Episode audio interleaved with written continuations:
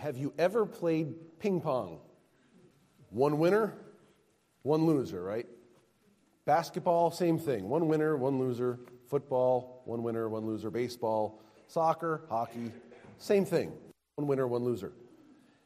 How about pinball? Have you played pinball or have you watched someone play pinball? This machine and it has these little buttons on the side with the flappers and a ball that's going all around the place and lights flashing everywhere and uh, like noises and bouncy things and ricochets. Have you seen ping, uh, pinball?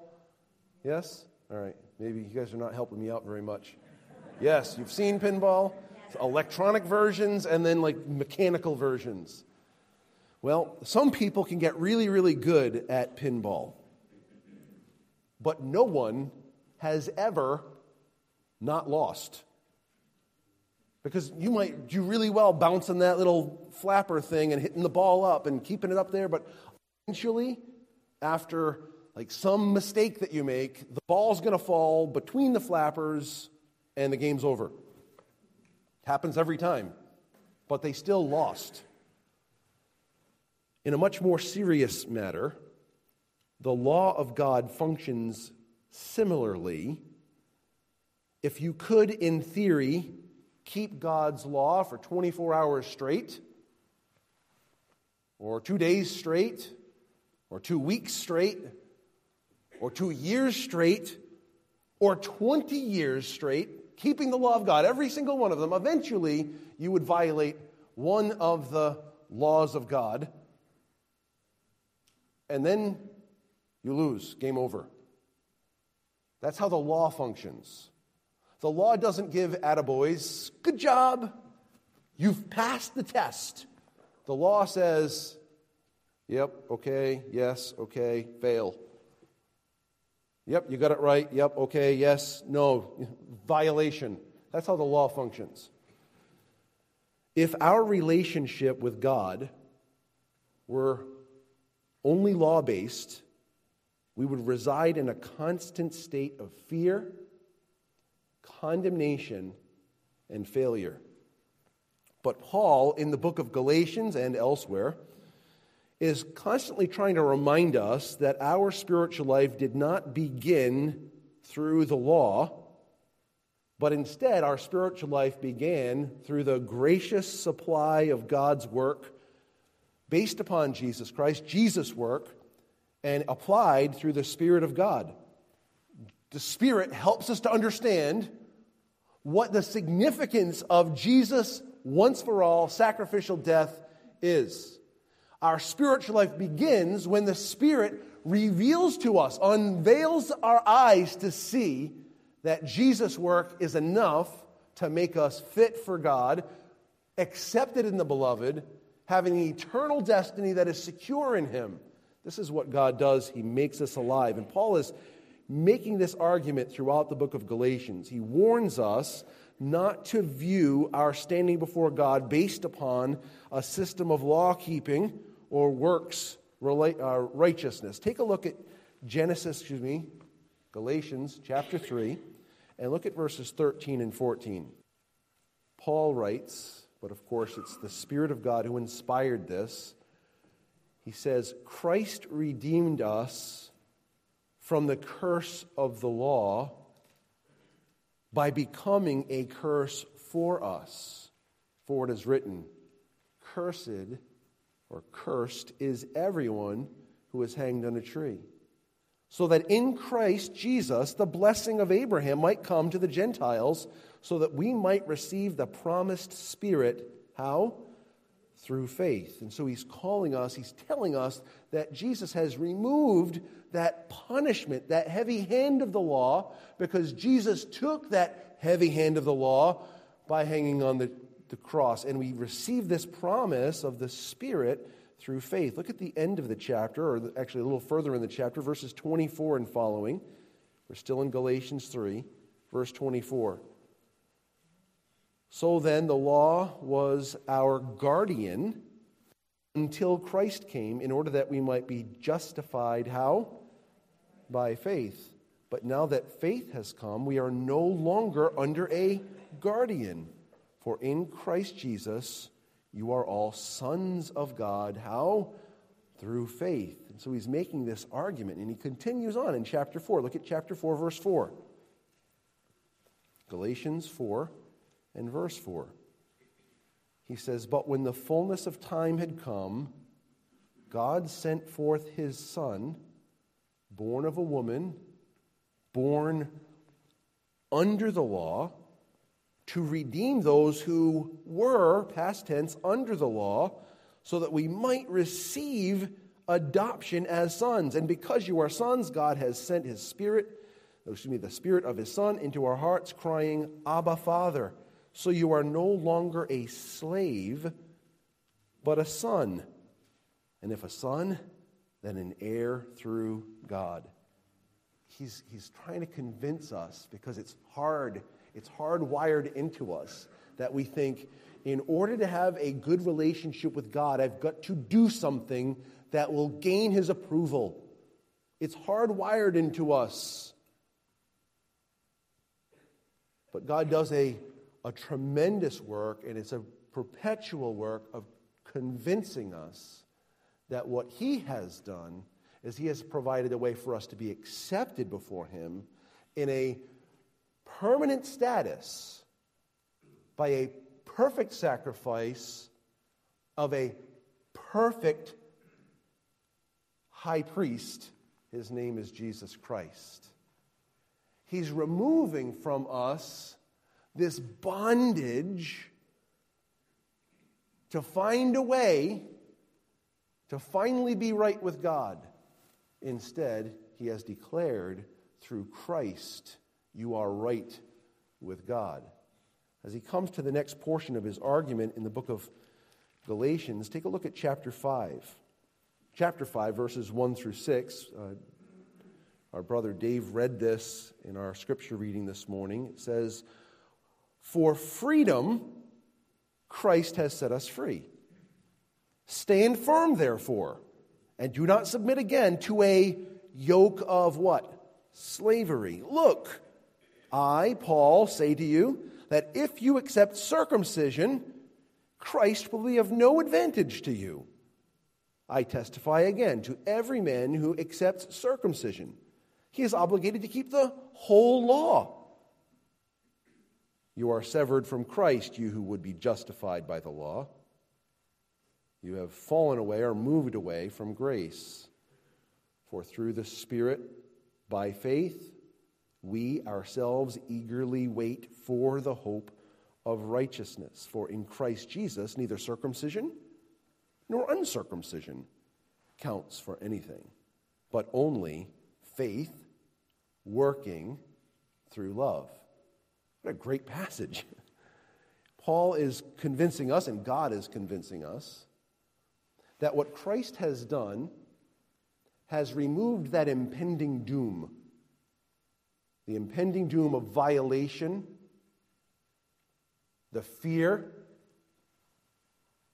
the fear of displeasing, the fear of condemnation, the fear of judgment and death He's removed that. It was for freedom that Christ has set us free. Not so that we would continue to be entangled by a yoke of bondage that no one has been able to untangle themselves except for one. Jesus was under that yoke to the law, and yet he fulfilled it perfectly.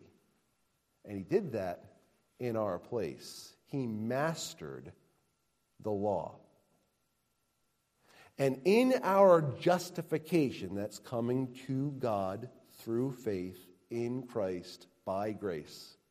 Justification, God takes the righteous record of Jesus Christ, his mastery, and he places it on our account the record stands written in heaven for each one of us that have trusted Jesus Christ as Savior.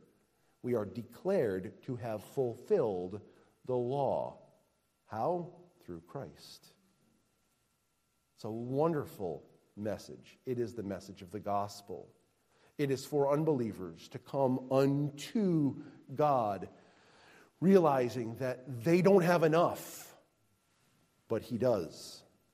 And it is a message for believers who have come to God to recognize that we don't stay in God's good graces now by obedience to the law. We stay in God's good graces because of what Christ has done. It is a settled reality. It's an incredible thing, and it's so anti our bent naturally. The first concept that we want to discuss this morning in this uh, passage is stand firm in the freedom provided by Jesus Christ. Stand firm. This is a call to action. It's a call to action. This is a command. I find this to be remarkable. It's one of the many tensions that you find in Scripture. God gives you a law to rest in grace. And I'm like, all right, so I've got to do something right here to not do something. I need to learn to stand firm on what's been done for me and not to move, to graduate beyond, to move away from, to improve upon what Christ has done. Because it's our natural bent to get an attaboy. But all the attaboys we need belong to Christ. Well done, my good and faithful servant. This is my beloved Son, in whom I am what? Well pleased. Stand firm. Don't move away from this. So let's look at this passage. For freedom, Christ has set us free. Now, the literal wording to this is very interesting. I'm just going to read you the Greek word order. I'm not going to bore you with the Greek words themselves. It is, it says this the freedom, us, Christ has set us free. So you could read it like this The freedom for us, or the, the our freedom, the freedom that has been worked for us, Christ has set us free. The reason that Christ has set us free is that we might enjoy this freedom he has granted to us. Isn't it interesting that he has to tell us to do this? Like you would think that everyone freed would want to rejoice in that freedom and never be entangled again.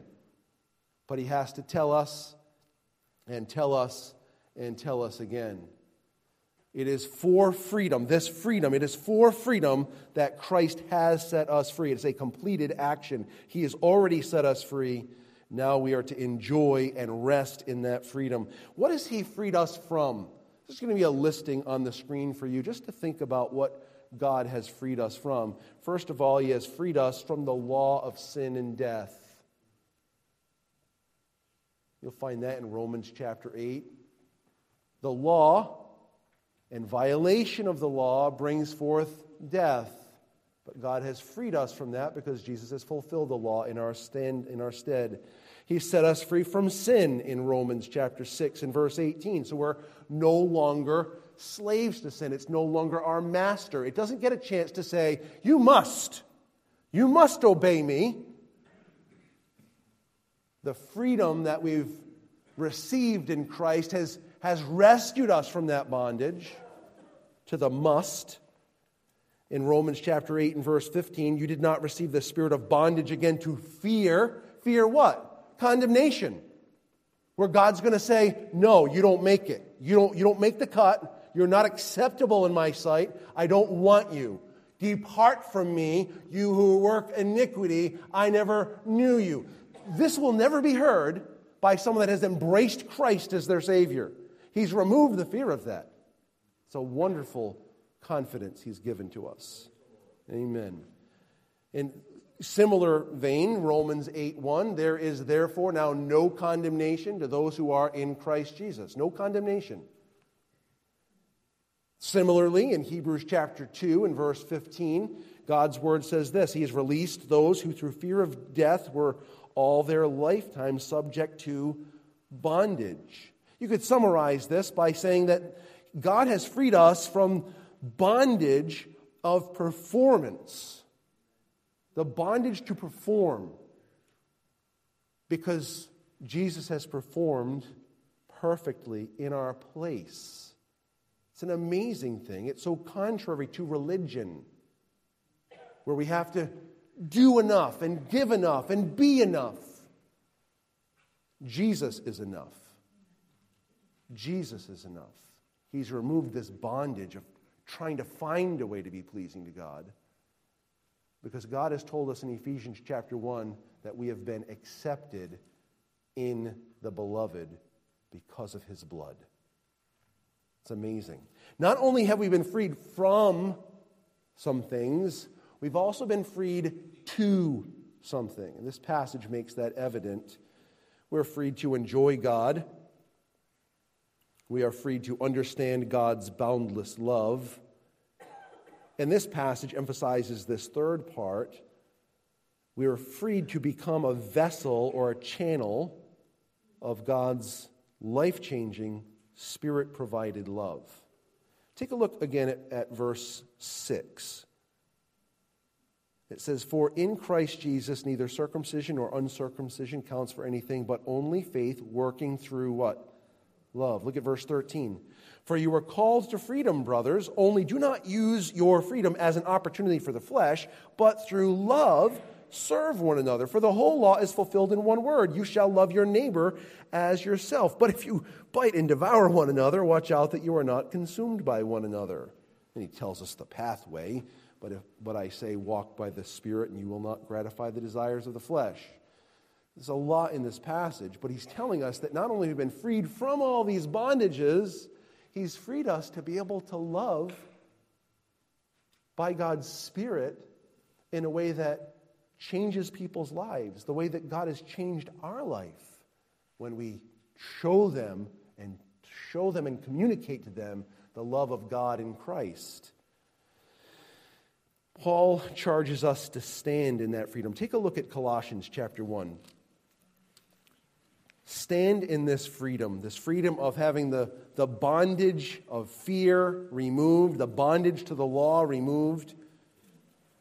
He's opened up new pathways for us, pathways that are life giving and life changing.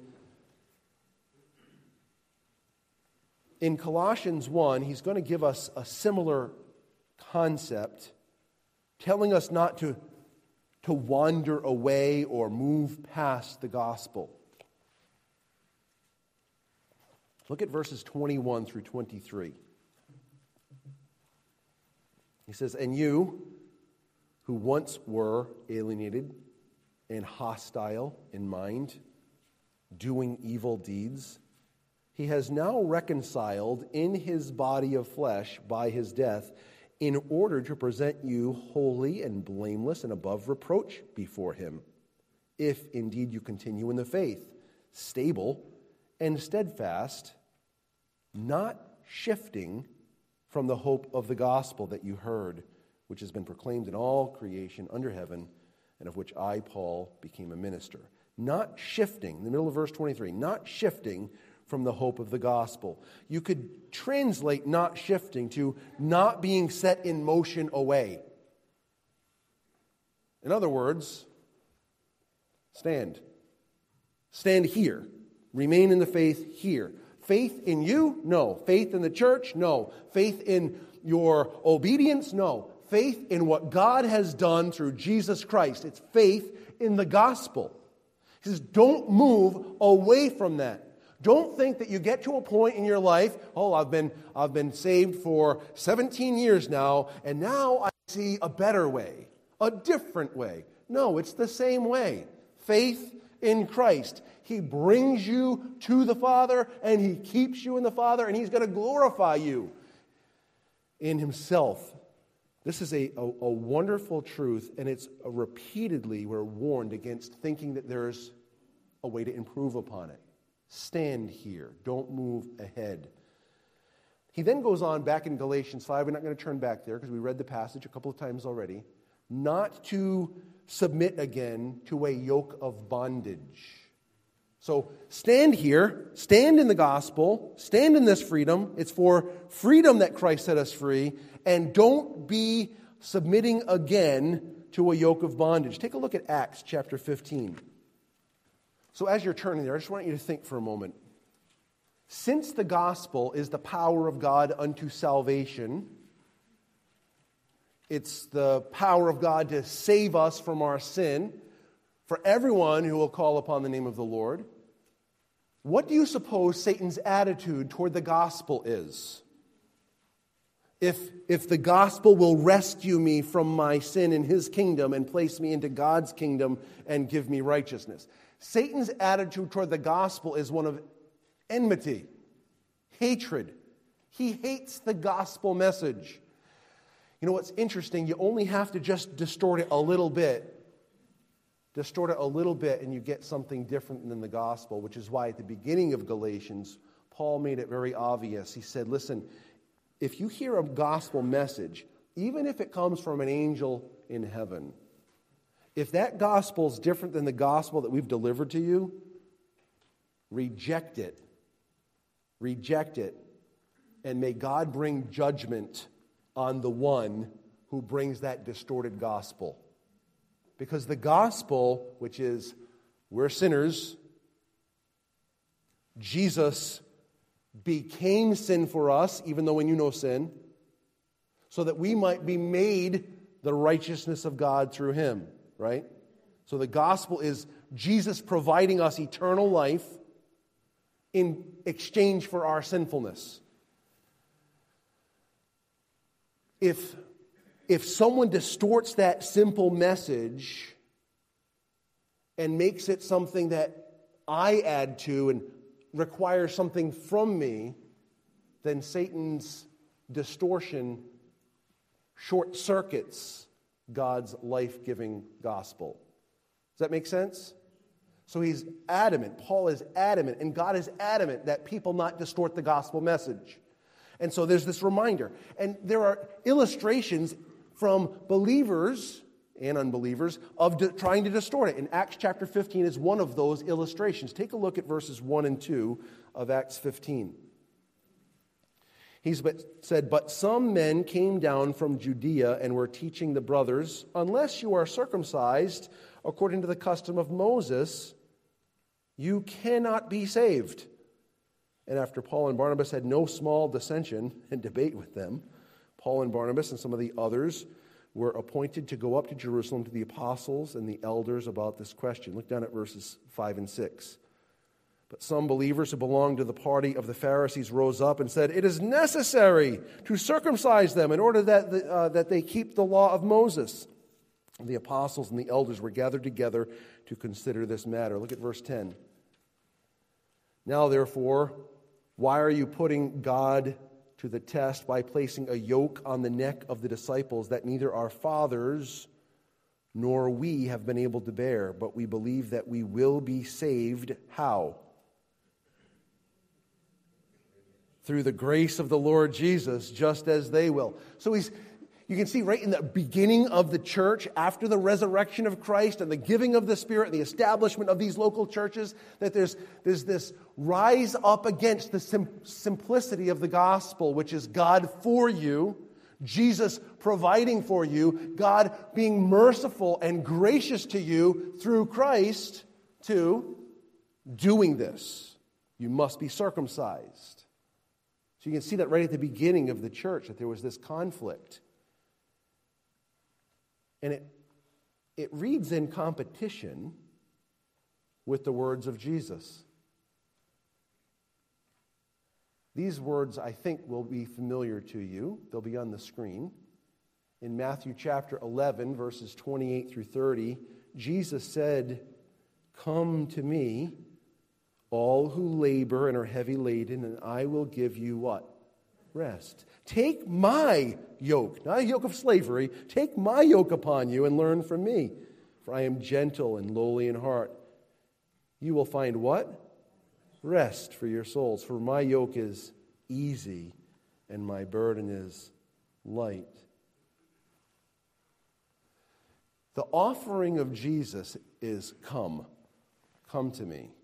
I've already done the work. You get to, you get to be a recipient of the work that I have accomplished. He said, It is finished, not, I did my part, now you do yours.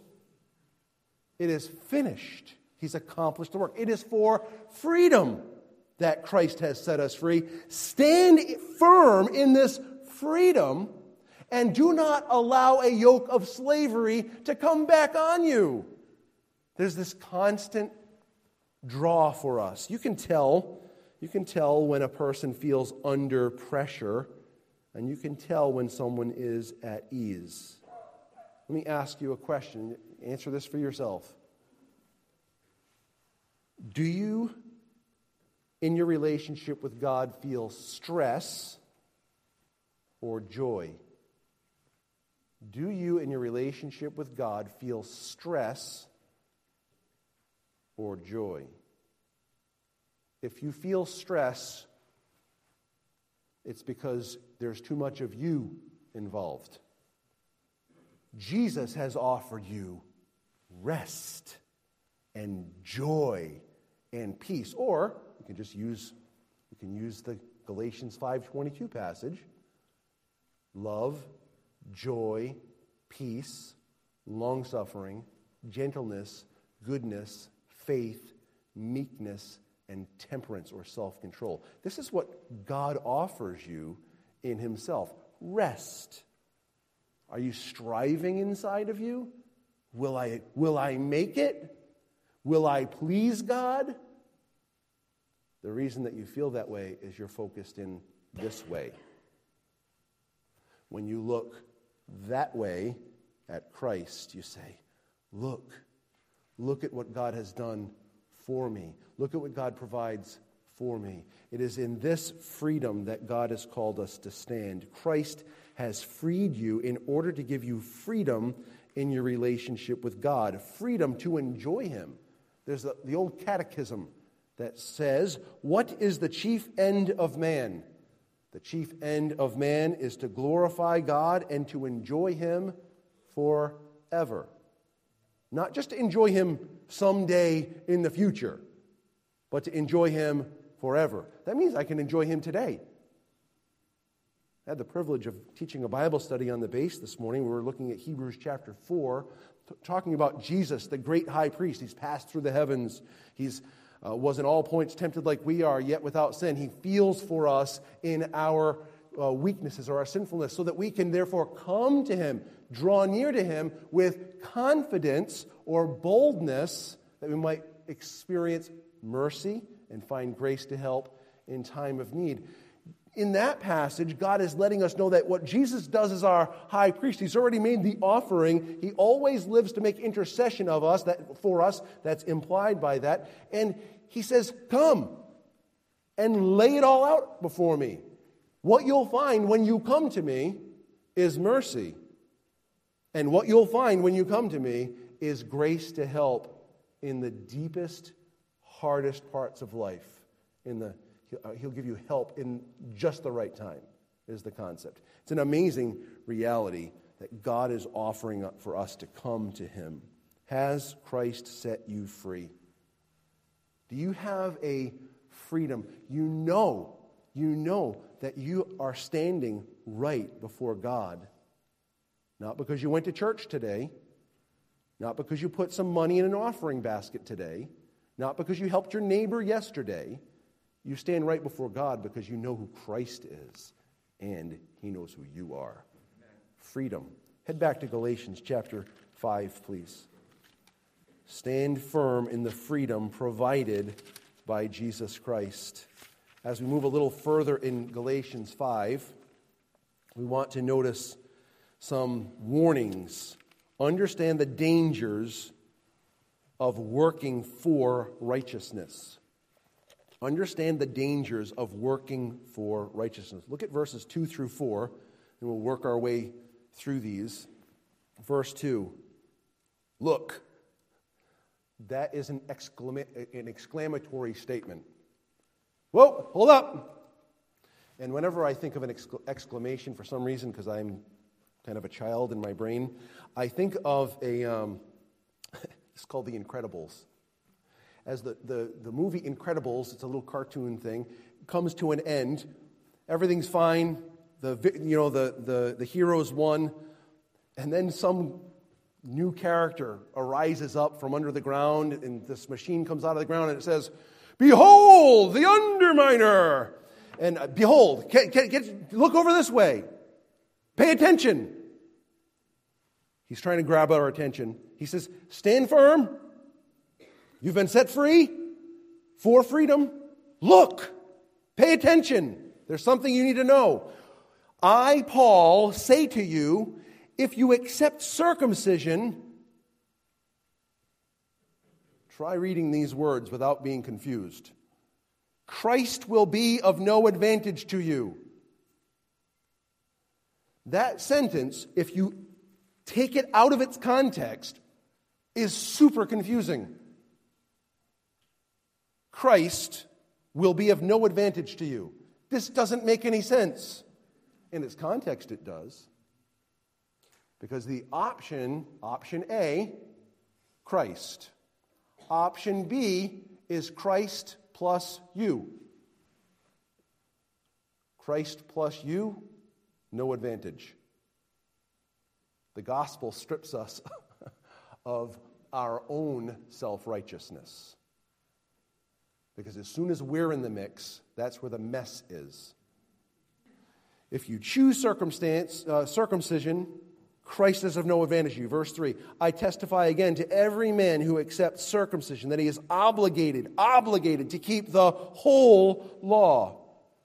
Oh boy, verse 4 gets even, even more intense. You are severed from Christ, you who would be justified by the law. You have fallen away from grace. Whew. This is, this is pretty intense, wouldn't you say? If you're being honest with what's being said here, no advantage, obligated to keep the whole law, and then in verse 4, severed from Christ, falling away from grace. This is really uh, serious dangers that are being warned. What is he warning us? First of all, the first warning he gives us is that Christ will be of no advantage to you.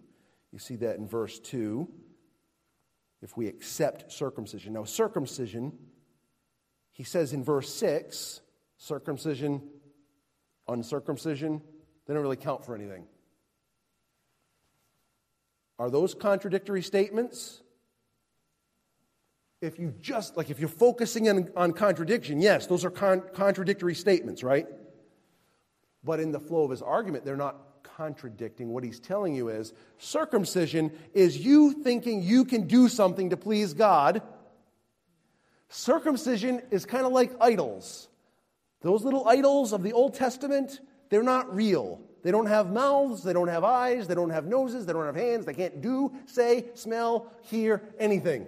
An idol is nothing. That's what he tells us. So he's kind of doing the same thing with circumcision. If you think circumcision is going to save you, Christ is of no advantage to you. If you're circumcised, it doesn't keep you from being in Christ, nor does uncircumcision keep you from being in Christ. Circumcision, uncircumcision, eh, it's not really the point. But in verse 2, he's saying circumcision is capturing something bigger than just having a piece of your flesh taken off. Circumcision is capturing self made religion or a way that I can gain access and pleasure from God toward me. So it's capturing a bigger concept. Does that make sense? We clear? Okay. Circumcision is just an illustration of a larger issue. If you think that you can perform something that will bring you into God's favor, you're missing the gospel message. Christ has done it all. Here's a, a quote from Tim Keller. He said, Paul wants the Galatians to remember that you can't add to Christ without subtracting Christ. He is either all their value or he is without value.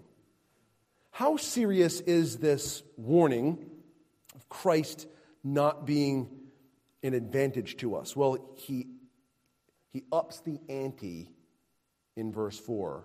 He says, you are severed from Christ.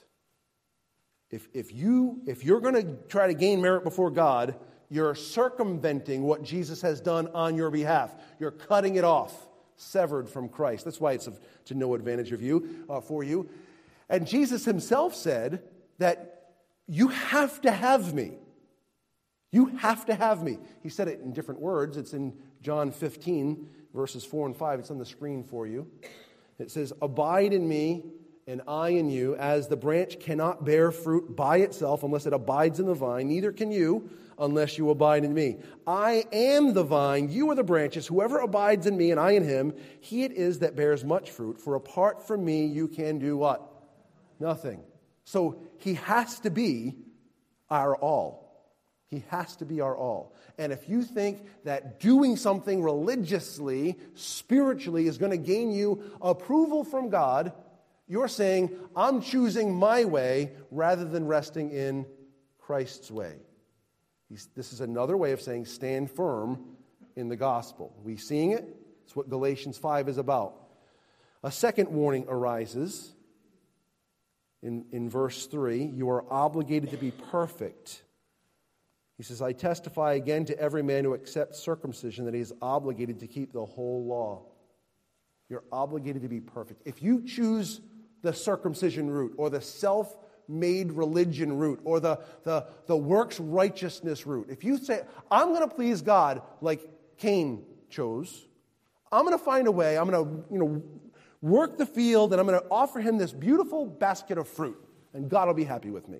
He said, All right, well, you're going to have to do that flawlessly every day from now until your life is over. This is what James says about this. James chapter 2 and verse 10. He says, For whoever keeps the whole law but fails in one point has become guilty of all of it. The whole thing. Jesus in Matthew 5, I skipped over it because we just I'm running out of time. Jesus in Matthew 5 is expanding on the law.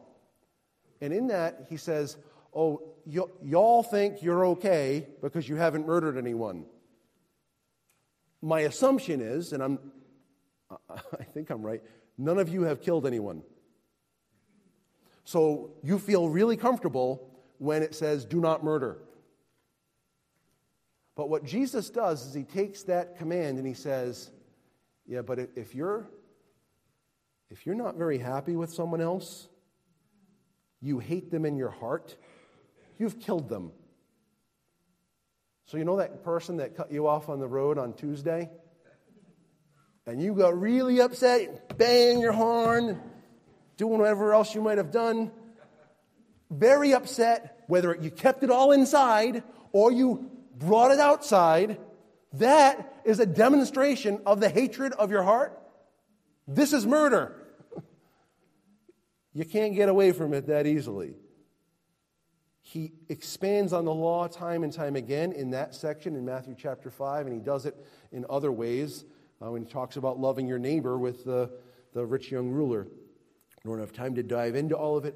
The concept here in Galatians 5 is saying this if you think you can please God with your actions, you are going to have to do it flawlessly forever. Who's ready to stand before uh, the Lord with that methodology? Ready? Who's first? Let the record show there was nobody. right, because all of us know that there are flaws or sinfulness within us. And so, if I'm going to stand before my judge based upon my own righteousness, I'm going to come up severely lacking. And the yoke of bondage and the fear of condemnation would be warranted. The only way the fear of condemnation is removed is when we stand solely on the basis of the merits of Jesus Christ and the declaration of righteousness that comes when we trust Him as our Savior. This sets us free. It sets us free from fear because we're not relying on us, we're relying on Him. Those are the first two warnings. The third warning that He gives us you have chosen a pathway contrary to and absent of grace. Look at verse 4 again. So many people have utilized this passage to talk about people losing their salvation. I want for us to try to understand it in just a couple of moments in the context of what we've just said. I want for us to try to, try to understand it in a way that makes it clear that he's not saying you can enter into grace and be saved and then step outside of grace and lose it. You have chosen a pathway contrary to and absent of grace. Look at verse 4. You are severed from Christ, you who would be what? What does it say? Justified by the law. You want to be declared righteous by the law. You have fallen away from grace. You have moved away from grace. You have chosen a different pathway from grace. Picture it this way, just for an illustration purpose. You've got two ropes here. You've got your law rope and your offhand, your weak hand. And you've got the grace of Jesus Christ in your strong hand. And you've got to get up there in order to know you're safe. The ropes are attached to the edges of the building. So you start climbing. Well, you get to a certain point with these ropes. You can only get so far. You have a, a math problem, right? I can't get on the roof with ropes in pulling in different directions. So here I am, I'm halfway up. I'm just kind of suspended here because it doesn't work. This is as far as you can get, which is not working. So this scenario is severing the Christ rope, the grace rope. And so now you're left over here with one rope in your weak hand, except that's not a strong enough illustration yet. We have to amend the illustration to be accurate. And here's the amended illustration. On this side, clinging to the works rope, you have no arms and no hands. Where are you going to go? Boom, right to the bottom. On the other hand, you let go of that one and cling on to this one. It's, this is not, okay, now pull yourself up. There's a way better thing that happens here. it's like it's like a bucket truck comes from underneath you and lifts you on up and brings you to the destination. Because grace is not God's great goodness toward us plus our fantastic, all we can offer part. Grace is God's favor based upon our absolute unworthiness. It's incredible. So, how do you want to be justified before God? Through your efforts, through the law, you'll find yourself on the ground, severed, separated, apart, apart from grace, apart from Christ. You choose your way, it ends separate from Christ. On the other hand, Christ has set us free that we might have freedom, freedom found in Him, grace that lasts forever, grace that lifts us up and brings us to our final destination. This is the grace that is offered to us. And he's told us about this earlier in the book of Galatians. Take a look at verse 20 of chapter 2. Galatians chapter 2. Look at verses 20 and 21. Would you mind reading this with me? I know we probably have some different translations, so it might be a little dissonant out there, but it's all right. We're going to work it through. Galatians chapter 2, verses 20 and 21. Ready? I have been crucified with Christ. It is no longer I who live, but Christ who lives in me. And the life I now live in the flesh, I live by faith in the Son of God, who loved me and gave himself for me. I do not nullify the grace of God, for if righteousness were through the law, then Christ died for no purpose. Amazing. He's telling us it's about Christ to bring me into a relationship with God, and it's about Christ in the midst of that relationship. My life that I live now, I live through faith in the Son of God who loved me and gave himself for me. Back in chapter 5, he's warning us in verses 2 through 4, choosing a different way that's different than standing firm, standing firm in Christ He's telling us what it would mean to take on a yoke of bondage it's perilous. And so he concludes in verses 5 and 6 by telling us this Stand in faith, confident of Christ's righteousness.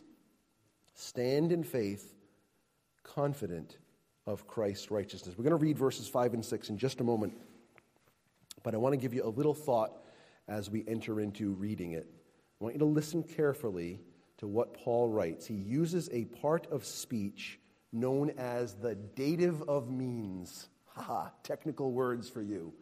Dative of means. What it means is, what the concept is, this is the pathway to accomplishing this. And the pathway to accomplishing this, he makes self evident. Look at verse 5. Chapter 5 and verse 5. He says, For through the Spirit, there's your dative of means, the Spirit.